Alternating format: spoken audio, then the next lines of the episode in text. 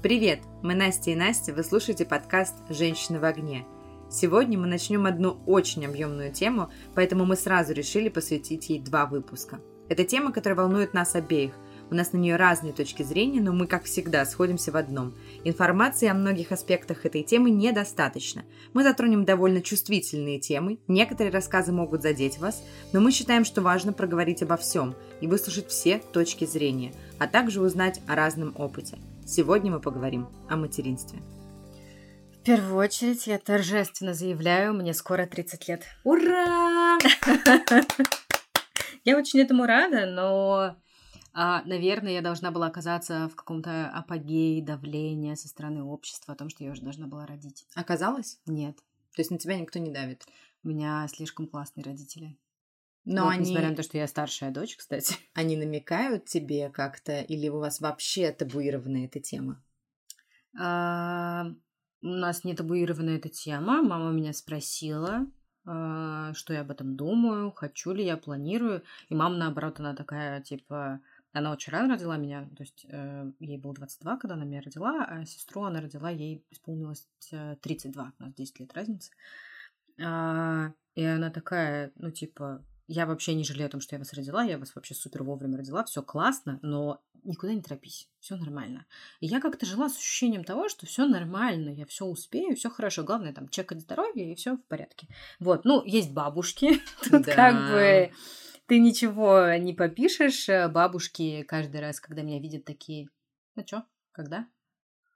То же так, самое. э, изображая жест покачивания младенца на руках. В общем, да, каждый раз. Но я не могу сказать, что это какое-то страшное давление на меня. С этим вполне можно справиться. И есть еще папа, который... а, у него очень интересная тактика.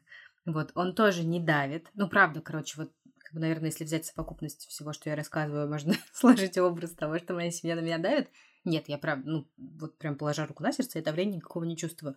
Папа э, каждый раз говорит, э, что у всех его одноклассников уже по двое, трое, четверо, 56 внуков и все вот в этом духе. Но потом он эм, так деликатно добавляет о том, что зато у меня у дочери есть высшее образование. Вот, и работа классная, еще что-нибудь. Ну, чем он так гордится. Но обязательно он это скажет. Ну, наверное, где-то раз в квартал с такой периодичностью он мне напоминает, но мама, она как-то сглаживает все вот это вот тем, что все в порядке, я ей верю, и все окей. Мне 26. э, Скоро, совсем скоро мне 27. И у меня тоже пока нет детей. И я тоже не могу сказать, что на меня оказывает какое-то большое давление общества. Моя семья очень деликатна в этом вопросе. Надо сказать, что когда мне было 15 лет, у меня появилась младшая сестра. Я очень много помогала родителям с ее воспитанием, особенно на начальных этапах. И я прочувствовала все эти тяготы материнства, и что это на самом деле вообще не так э, классно, как э, может быть описано где-то, да? Ой, а здорово было бы, а, чтобы у меня был ребенок в 22 года. Нет, это вообще не так. И это тяжелый труд. И когда мне было 15, я сказала родителям, значит так, 10 лет ко мне не подходить. Я знала, что это. Я теперь про- прошаренная в этом вопросе, поэтому нет, спасибо большое. После 25 давайте поднимем эту тему.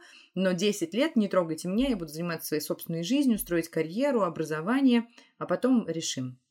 Прошло 10 лет, и родители действительно молчали 10 лет. Они понимали, что как бы, ну, Настя сказала, значит, мы не задаем никаких вопросов. Спустя 10 лет э, первым папа, он э, сейчас активно мне намекает, но тоже макси- максимально так эм, толерантно, аккуратно, но в лоб. Что, а внуков бы? А, Ну, да, конечно, хотелось бы, чтобы были внуки, но э, когда-то же ты нам подаришь внуков. Ну, То есть это вот в таких фразах происходит. А, Мама чуть более деликатна, она сама эту тему никогда не поднимает, она со мной на эту тему разговаривает только если я ее поднимаю. Ну и э, самый активный деятель э, по таким диалогам это моя бабушка по папиной линии. Бабушки всегда в топе. причем вторая бабушка, она вообще как бы и дедушка тоже, они молчат, они ничего вообще мне на эту тему не говорят и не вмешиваются в мою личную жизнь. А бабушка по папиной линии, она, конечно, очень озабочена вопросом, и она каждый раз эм, немного на меня давит тем вопросом, что, ну, до правнуков-то я не доживу. О, Я говорю, ужас. бабушка, перестань, пожалуйста, так говорить, доживешь ты до десяти своих правнуков, э, и все будет замечательно, как бы всему свое время. Вот.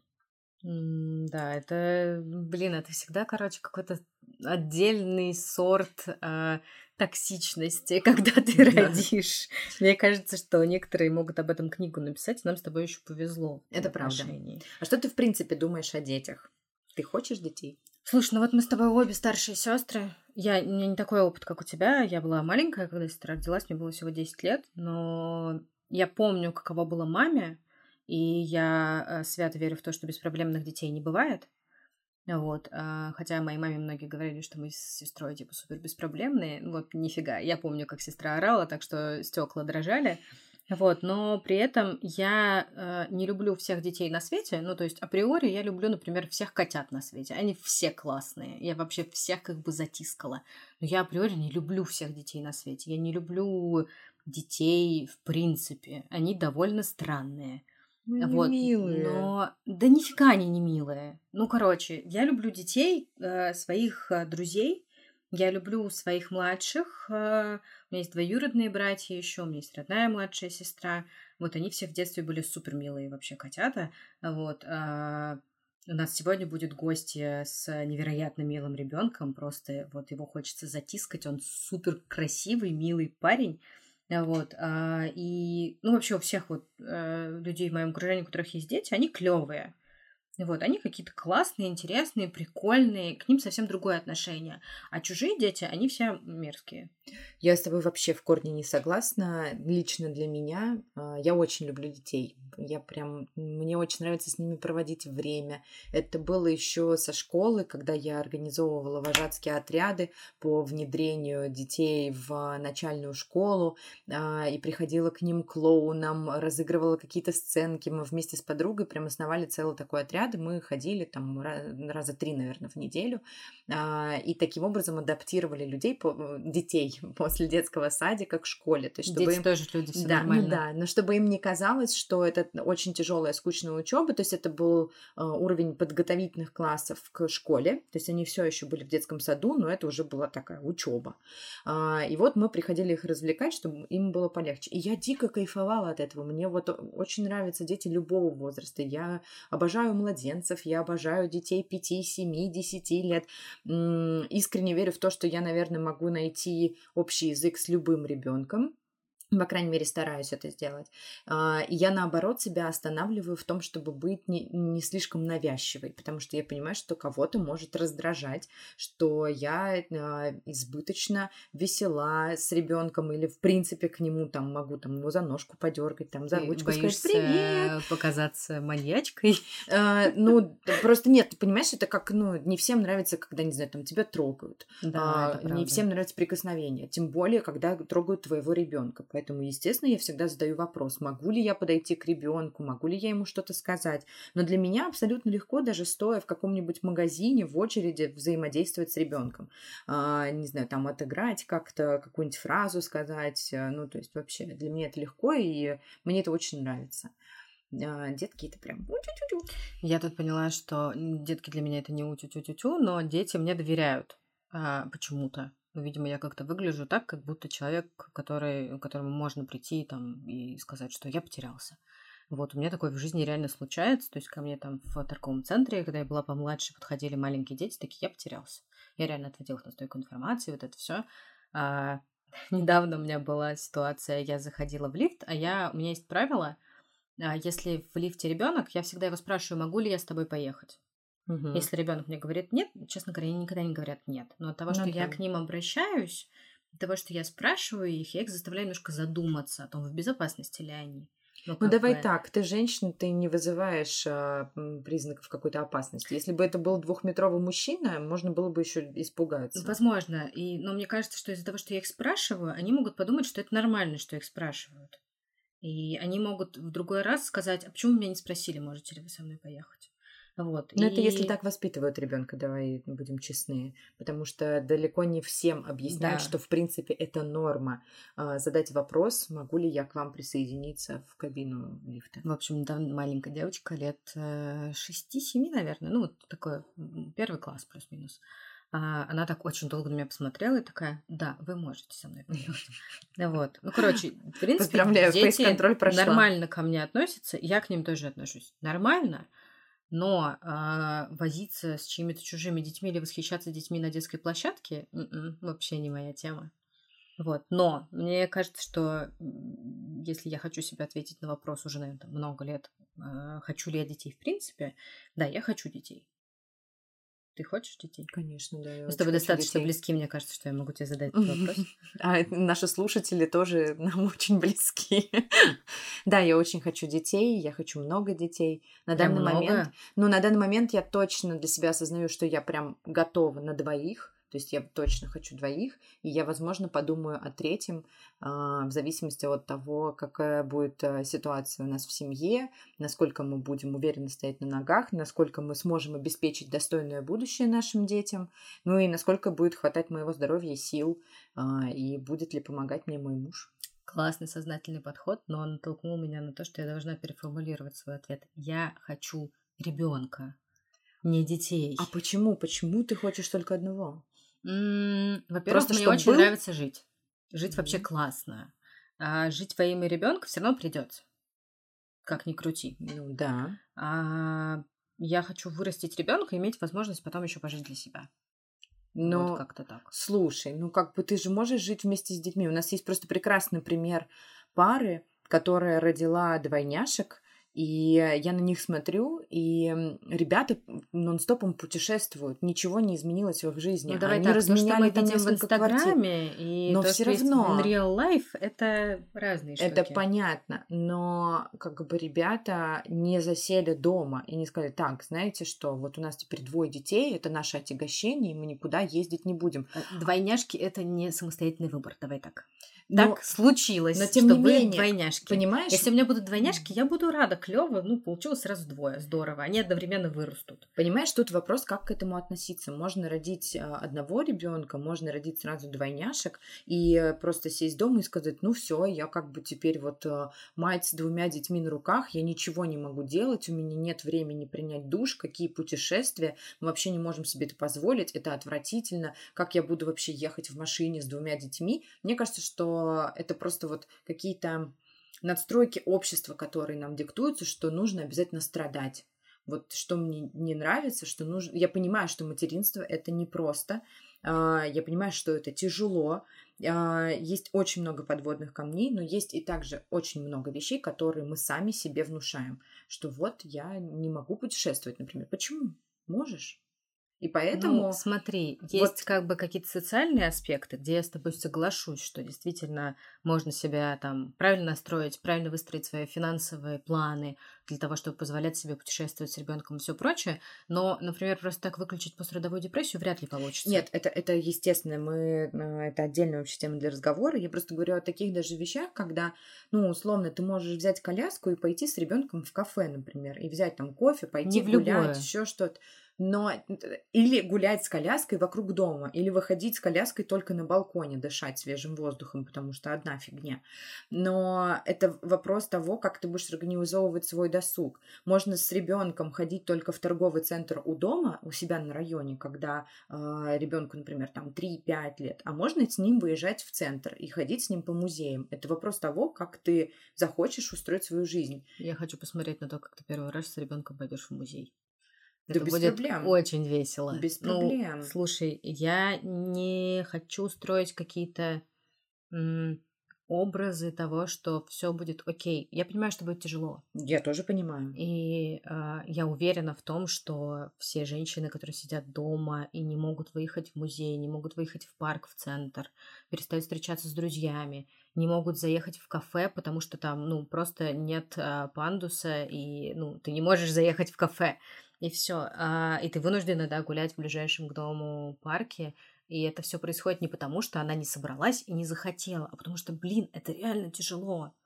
Понимаешь, я тут скорее говорю, знаешь, о, о тебе, потому что я понимаю, что есть разные семьи, есть а, разные мужья, есть мужья, которые там бросают женщину на полностью на быт, на детей, на... и просто уходят на работу и вообще никак не помогают, и действительно у тебя нет времени голову помыть, там, какое кафе. Но я все-таки знаю тебя, знаю твою семью, и я искренне верю в то, что твой муж будет тебе помогать с твоим ребенком.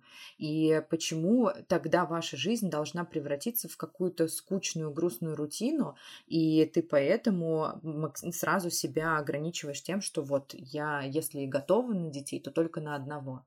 Ну вот, честно говоря, мне кажется, что это немножко эгоистичная позиция, потому что в твоих словах звучало, что я хочу все равно продолжать жить для себя. Ну, конечно, я разве отрицала, что это эгоистичная позиция? Ну, это моя жизнь, я ее живу, я ее живу вроде как для себя, не для кого-то. И я вот так решила, что в моей жизни так будет. Ну, я тебя не осуждаю ни в коем случае за это, просто мне интересно понять а, логику, потому что я не говорю о какой-то жертвенности в пользу детей, и я не говорю о том, что свою жизнь обязательно нужно кардинально поменять, да, и отказаться от всех благ, и забыть вообще про, не знаю, там, встречи с подругами и друзьями. Но я просто ребенок, который родился у родителей, которым было 22 года, и они не обременяли бабушек и дедушек мною, они всегда брали меня с собой на все тусовки. Так я такая же. Вот, так мне кажется, вот ты надо также продолжать. А у нас сейчас очень много надстроек от общества, что нет, мы так не можем делать, и вот если у нас появился ребенок, мы, значит, сядем дома, наша жизнь кардинально изменится, мы вообще ничего не сможем делать. Нет, так я не хочу, не так, не так. Ну, как бы родители мои были классные. Я вообще родилась в Томске, они жили в общежитии в семейного типа, и у нас была комната в общаге. Вот, и это было супер весело. Ну, то есть я прям сразу начала с вечеринок. Э, вот с нуля до пяти лет я сразу тусовалась с родителями, я была супер тусовочный ребенок. А, и при этом, типа, сесть там в 35 лет и закрыться от всего мира в квартире я тоже не готова. Почему один ребенок? Потому что мне кажется, что я даже просто чисто эмоционально это смогу вынести только один раз. Mm. Есть вари- вариант того, что я э, рожу и такая, господи, это лучшее, что случалось в моей, в моей жизни, давайте родим еще десятерых. Mm-hmm. Но мы с мужем обсуждали, что у нас в этом плане сходятся мнения. Мы оба хотим ребенка, но именно одного ребенка. Дальше посмотрим. Ну, ни у одного из нас не было желания э, завести большую семью, родить там троих детей. Для меня двое это уже толпа. Вот нас с сестрой двое, а нас очень много. Когда мы вдвоем в квартире, нас прямо дофига. Но, наверное, если я хотела больше детей, мне нужно было начать раньше их рожать. Мой вопрос как раз, ты читаешь мои мысли, а, почему ты не родила раньше? Ты начала подкаст того, что тебе уже 30 скоро, в России этот возраст уже, да и мой возраст уже считается а, поздно родящий. Это называли старородящий, старородящий этот термин да. на самом деле отменили, слава богу. Слава богу, нет. да, но, а, к сожалению, некоторые чиновники, как Рогозин, еще не так давно, в 2019 году, позволял себе высказывание на тему того, что отвратительно, что женщины в России рожают второго, первого ребенка в 25 лет, что это слишком поздно, и что надо уже второго в 25 рожать, и нужно как можно раньше задумываться о родах. Отвратительно, что такие мужчины, в принципе, думают, что им положено комментировать репродуктивную систему женщин. А почему я не родила раньше? А, я не хотела рожать раньше. У меня было какое-то странное желание, возможно, ну, знаешь, не желание на самом деле, а вот это было, наверное, давление от общества в первом браке. Я, короче, все время двигала дедлайн. Это было очень смешно, простите. У этого а, есть дедлайн. Наши, наши слушатели знают уже, что это мой второй брак сейчас. И а, в первом браке, а, ну, там мы поженились, прожили год, и такие, ну, наверное, нам положено родить детей. Я очень рано вышла первый раз замуж, ну, 22-21 год. А такая в 23, ну, надо родить ребенка. Вот. А в итоге мы двигали-двигали дедлайн и подвинули его до моих 25 лет. Вот. И в 25 лет я развелась. Ты мастер выполнять дедлайны. Я понимала, что я просто не хочу ребенка сейчас, и я не хочу ребенка от этого человека. Вот. А сейчас у меня уже какое-то такое формируется маленькими шагами постепенно ощущение того, что я скоро буду готова. Тебе не кажется, что на тебя давит общество, потому что очень много наших сейчас подруг и знакомых вокруг рожает? Да нет, я очень за них рада, классно, пусть будет, но при этом я у меня очень много подруг, которые старше меня и ну сильно ну, старше меня, у которых нет детей. и даже те, которые не хотят детей. Нет, я к тому, что нет ли у тебя такого ощущения, что, боже мой, один, второй, третий человек, все вокруг рожают, а я все еще не родила. Нет. А у меня есть. Правда? Ты такая молодая еще, зачем? Ну, да, мне кажется, что я себя. уже в очень старородящем возрасте. Господи, зачем ты это говоришь? Я же старше тебя, Настя. Нет, слушай, да, это, конечно, шутка, но я просто каждый раз думаю, что я вот прибавляю к своим годам а, возраст ребенка, когда ему будет 20, да, а, я же буду уже просто очень старой. Мне просто очень нравится, что вот мы с мамой, она меня родила в 22 года, я уже говорила, и э, мы с ней подружки, и мы с ней на одной волне, нам легко найти общий язык, она понимает там последние какие-то тренды, то есть э, гораздо сложнее, когда родители старше. Я это вижу по нашим знакомым. Им действительно сложно найти общий язык. Я хочу быть со своими детьми на одной волне найти общий язык. Я хочу увидеть своих правнуков в том числе. Ну, то есть как-то... Придется долго жить. Долго жить очень хочется, но в то же время я хочу все успеть. И у меня часто бывает такое, что я бегу, и мне кажется, боже, я ничего не успеваю. Я не родила раньше, потому что я хотела встать на ноги. Мне казалось, что нет, сейчас рано, сейчас я не готова. Нужно сначала, значит, квартира, ремонт, работа, достойный оклад, все как бы вот здесь, когда все устроено, когда я могу себе это позволить, э, да, вот, да, можно. Но я все еще в каком-то процессе. И поэтому сложно вот. Но да, на меня очень сильно давит э, окружение, но давит в позитивном ключе. То есть у меня, я тоже безумно рада за всех девчонок, у которых это, про, это случается, я прям искренне радуюсь за них. Но у меня есть еще такой переживательный момент, потому что я знаю, что есть очень много случаев, когда не получается. Мы об этом еще отдельно поговорим. Э, и вот это страшно. Вот этого я боюсь, это мой страх. Мне кажется, мы сходимся в точке того, что мы обе загоняемся из-за возраста, и пора приглашать нашу героиню, которая поможет нам развеять наши сомнения. Наш сегодняшний гость – это Лена Назарова. Лена очень классная, активная, занимается сразу всем. Она специалист по коммуникациям, у нее есть свои каналы в Телеграме, а еще она мама прекрасного Севы. И сегодня она расскажет нам о своем опыте материнства за 30. Привет. Привет. Привет, Лена. Мы очень рады, что ты пришла к нам в гости. И первое, что я хочу сделать, это извиниться заранее, если какие-то вопросы тебе покажутся некорректными. У меня как-то спокойно к этому отношение, поэтому Настя прислала мне заранее показать э, вопросы и, и тоже заранее извинялась.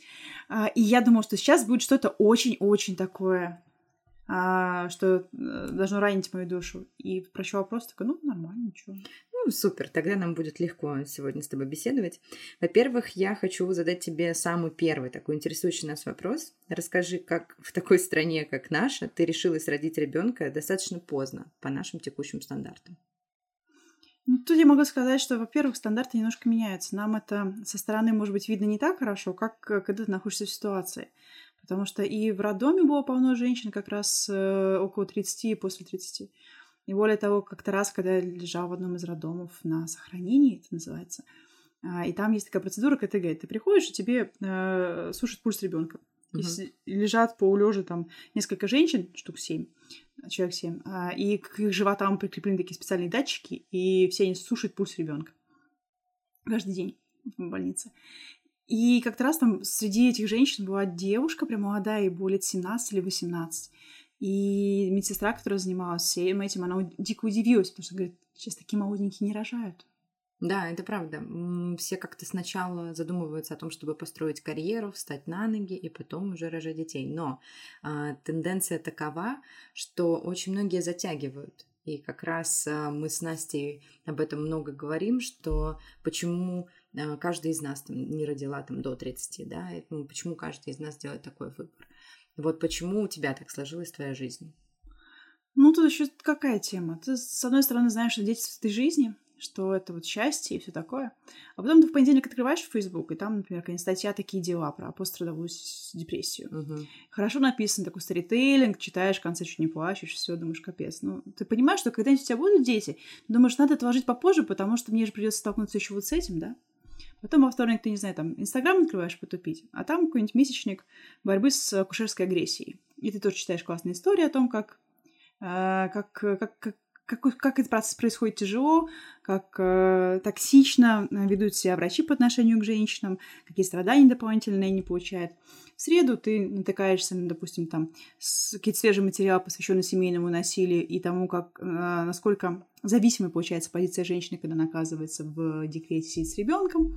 А в четверг еще что-нибудь такое подобное. И в итоге у тебя складывается такой ну, информационный фон вокруг, он дает тебе ощущение, что дети, рождение ребенка это зло. Это, это очень ужасно. тяжело, да, и, и тебе страшно. хочется отложить. То есть, с одной стороны, вот у тебя есть на чаше весов, ты такой красивый, молодой и прекрасный, и беззаботный, летишь там в какой-нибудь Копенгаген среди недели потусить три дня, походить по злачным местам, или ты можешь а, сидеть дома, гулять только в окрестном парке. А, из статей на «Нет, это нормально», ты знаешь, что худшее, что может случиться в жизни, это подойти к детской песочнице, потому что там тоже какой-то ад происходит. Говорят тебе а, медиа вокруг. Угу или говорят другие люди, чьи опыт бывает токсичен. Или я тут взялась как-то послушать подкаст про родительство, ты же мать. И там очень грустные женщины рассказывали, как все плохо. Ну, в общем, такая повестка тебя и останавливала от того, чтобы как-то... Не то, чтобы она останавливала, но она создавала, наверное, восприятие всего Негативное. этого. Да. А вот, а, знаешь, есть такое устоявшееся мнение, чаще всего у бабушек, даже у некоторых мам, они говорят, что это очень эгоистичная позиция, думать только о себе и максимально откладывать э, роды. И нужно, нет, нужно подумать о потомстве, нужно подумать о том, что вот нужно родить прямо сейчас. Что ты думаешь об этом? Мне кажется, здоровый эгоизм это самое правильное, что может быть в жизни. А было ли у тебя давление со стороны твоих близких? Ну, в некотором плане было. Разумеется, мама хотела внуков. У нее э, есть внуки, есть дети моего старшего брата. Угу. Но тем не менее, она, конечно, мне э, пыталась сделать какие-то внушения. Но здесь, ну что значит внушение? Ты готов тогда, когда ты готов. То есть, мне кажется, наверное, повезло все-таки, что у тебя есть старший брат, и, в принципе, есть уже хоть какие-то внуки, и поэтому есть возможность наиграться да, с маленькими детьми у наших там мам. И поэтому, возможно, тебя так сильно не докучали. Это мое мнение. Ну, она еще была на другом стороне России, а. с Якутском 7 часов разницы. И, кстати, в этом плане как-то проще переживать. Да. И она приехала сюда, через год я как раз родила. Это не связанное с собой события. То есть все-таки это не, не мама настояла, ты сама к этому пришла, и ты сама ну, это да, решила. Да, так сложилось. Круто. А, скажи мне, столкнулась ли ты с трудностями именно из-за возраста при рождении ребенка? У меня была небольшая патология, а, но она не повышается с возрастом. То есть это не связано с возрастом, это ну, просто кости упали. Я не буду углубляться в медицинские э, показатели всего этого. То есть э, она встречается одинаково в разных группах, там, в 20-летних и, и в 30-летних, и 30 плюс, и 40 плюс. Более того, я даже читала какое-то исследование, я много читала исследований по поводу нее на английском языке, чтобы э, иметь альтернативную точку зрения, альтернативную тому, что принято у нас и э, соответствует постановлению Минздрава, приказу Минздрава, как, как с этой патологией необходимо что и делать. Прогноз для моего возраста, он был лучше, чем прогноз для 20-летних, потому что э, женщины после 30 более тщательно соблюдают рекомендации врача, меньше риска, что они такие скажут, ну ладно, одна последняя вечеринка и, и так далее. Поэтому э, с какими-то возрастными особенностями я, по счастью, не столкнулась. Но ты считаешь, что тебе повезло? Или как? Или просто у тебя хорошее состояние здоровья было? А, я не знаю, я не могу сказать однозначно. Дело в том, что, в принципе, а, мне кажется, что у меня было неплохое состояние здоровья, потому что ты, а, когда ты беременный, ты проходишь кучу различных каких-то медицинских процедур, и каждый раз тебе нужно перечислить хронические заболевания твои и твоего мужа. Угу. Каждый раз. Это там, не знаю, раз 30 за все время беременности в разных ситуациях. Тебе нужно помнить всегда последний день месячных и хронические заболевания тебя и твоего мужа. И у меня из хронических заболеваний к этому, к 37 годам, был астигматизм, кариес и остеохондроз. Ну, то есть это, в принципе, набор такой. Каждый самый, второй человек да, обладает. А, то мужа примерно так, то же самое. Поэтому, наверное, отчасти благодаря этому. С другой стороны, с другой стороны, это для нас кажется, что э, первые роды в 37 лет это что-то такое достаточно позднее. А в европейских странах это это норма, и как раз женщины рожают в 35, 37, 40 лет первого ребенка. Никто не делает по этому поводу круглые глаза. и выживаемость, и донашиваемость у них детей а, по статистике не хуже, чем у нас. Ну да. Старородящие в России это 25 лет, а в Европе этот возраст гораздо старше, как раз там от 35 они, в принципе, начинают считать, но там более лояльно к этому, ко всему относятся. Скажи, пожалуйста, ты готовилась к родам?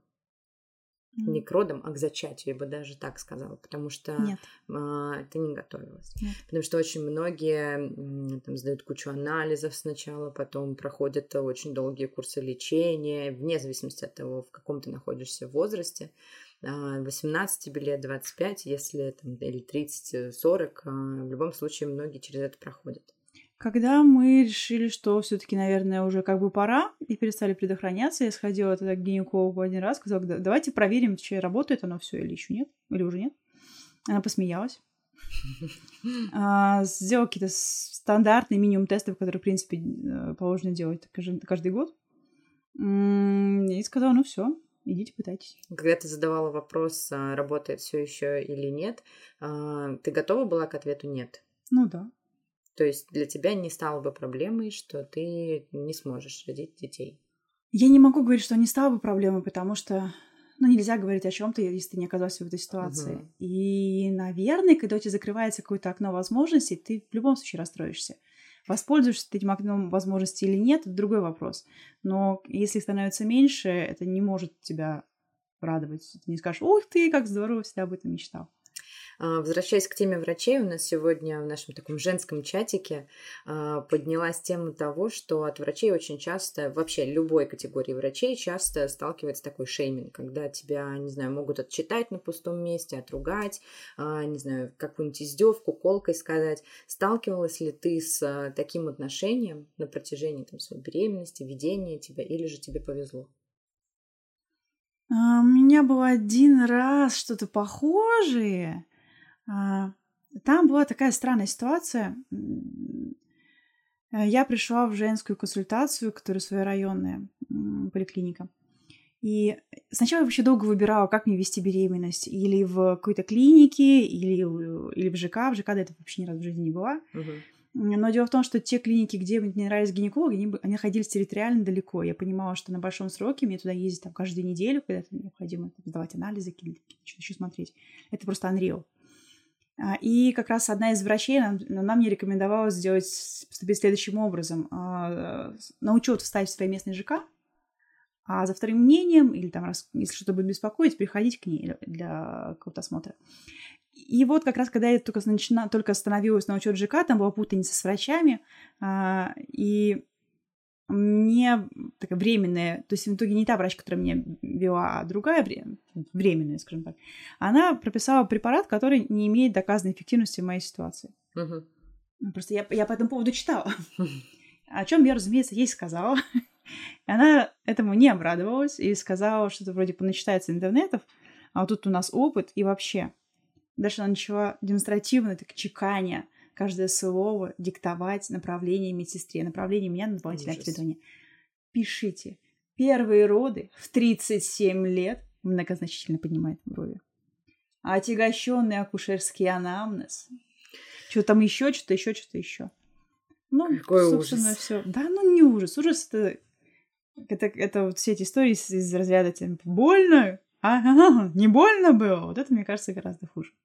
Ну, не знаю, просто ужасно мне раздражает, в принципе, некомпетенция врачей, когда такое непрофессиональное отношение, но также видно в обществе, что женщины, которые э, рожают старше 30 лет, они чаще всего выбирают какие-то платные клиники. Здесь там максимальный риск. У меня есть одна знакомая, она тоже родила в 37 лет, но это был ее второй ребенок. То есть э, между первым и вторым ребенком очень большая разница. То есть первого она родила в 22 года, а второго ребенка в 37. И у нее тоже были риски при потере ребенка, она тоже лежала на сохранении, и, в общем, она максимально ответственно, переживала ужасно, что она потеряет э, плод, а, и она э, в итоге выносила все, и она сказала, я пойду рожать только вот в платную клинику, мне нужен врач, который будет держать меня во время родов за руку, будет контролировать все, я буду лежать в отдельной палате, потому что я переживаю, чтобы все прошло Прекрасно. Mm-hmm. Вот что ты об этом думаешь? Согласна ты с этим или же можно рожать в абсолютно обычной государственной клинике? А, Я, у меня были контрактные роды, но это контрактные роды в государственном роддоме. Мгм. То есть, как Объясни, сейчас что это наиболее такое. распространенная ситуация. А, Ты са- сам процесс родов, ты за него а, платишь. А, Стоимость контрактных родов а, в разных роддомах где-то 120-130 тысяч, может, 110, 130. Это в государственных. Да. То есть ты платишь все равно в государственном Ну, учреждении. ты можешь по ОМС рожать. Мгм. Э, Ситуация какая? Если ты рожаешь по ОМС бесплатно, да, ты со схватками, э, или если, э, в моем случае, с патологией, ты приходишь туда, когда тебе пора, Мгм. и тебя обязаны принять. Ну, если у них есть места, и все нормально. Ну, В принципе, я так понимаю, что они вообще обязаны тебе. Если со схватками, то прям обязаны тебя принять. А, ну и дальше, соответственно, там есть какой-то родзал. Дело в том, что я сразу скажу, у меня было кесарево, поэтому я не совсем... а, Я знаю только в теории о том, как Мгм. происходят вот обычные естественные роды. А дальше есть предродовое отделение. Тебя облачают в эту ну, рубашечку, все вещи забирают, и ты там ходишь 5, 10, там, 20 часов, сколько повезет, со схватками, мучаешься, все, все дела. А потом а, к тебе может подходить врач, смотреть а, раскрытие, но, собственно, контра- контрактные роды, если естественные роды, они что подразумевают? Что потом, когда у тебя уже начнется э, собственно роды, когда будет раскрытие, когда тебя повезут уже в родовое, а, там конкретно тот врач, с которым которую ты выбрала, с которым ты, может быть, у тебя там какой-то рапорт есть, да, а, он а, будет принимать роды, потом ты будешь в отдельной палате лежать, и с отдельной палатой, я не знаю, как сейчас э, в связи с коронавирусом, конечно, ситуация хуже, а вообще для меня было основное основных преимуществ отдельной палаты в том, что другие часы посещения. И а, муж мог приехать, допустим, в 9 вечера или в 10 вечера. Мама могла прийти э, раньше, а не строго вот эти введенные, там, допустим, знаю, с 2 до 6. Соответственно, ты платишь за то, что тебя приняли роды, и э, ты проводишь там 3 или 4 дня. В моем случае, получается, я платила за операцию, за саму, за кесарево, которую делал конкретный хирург в, в этом определенном роддоме и за оплатную палату. Понятно. Давай перейдем к плюсам. Расскажи, какие плюсы ты видишь в рождении ребенка после 35 лет. Ну, во-первых, возвращаясь... Сереж сказал, что так делать нельзя, но я немножко вернусь к тому, что уже упоминала до этого. К тому самому негативному информационному шуму. У меня самый первый такой плюс был, это когда все-таки все я родила. И да, были сложности, потому что ребенок не спит, ребенка там нужно было с э, грудным скармливанием все это налаживать, и там еще куча всех проблем, но все равно это оказалось гораздо лучше, чем я себе представляла. Потому что со стороны ты слышишь все эти сложности, ты их видишь, ты видишь там, слышишь про невыспавшиеся родителей, про какие-то еще проблемы, но ты не видишь такого, того гигантского количества а, счастья, которое появляется у этих людей. Потому что мать природа, она не дура, и у тебя какое-то бешеное количество окситоцина зашкаливает. Ты просто ходишь к дурак постоянно говоришь, ой, посмотри, какой он классный, у него пальчики. Ты видел пальчики? О, боже, пальчики.